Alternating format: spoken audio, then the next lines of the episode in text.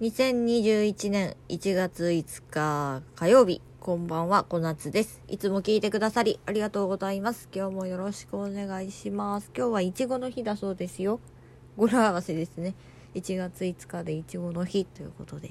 ちなみに、ショートケーキの日って、いつだかご存知ですか？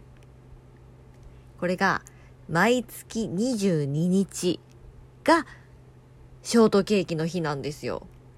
これなんでか、皆さんわかりますか？ヒントは、カレンダーです。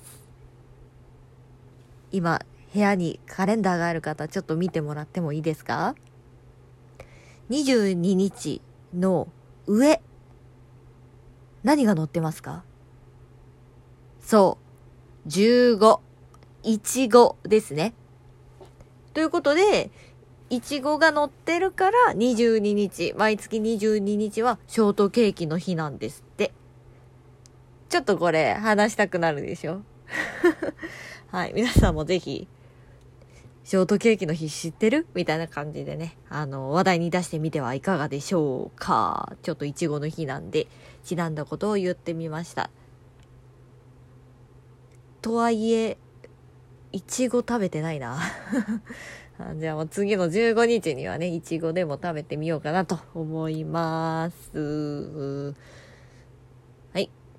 ということで、今日もありがとうございました。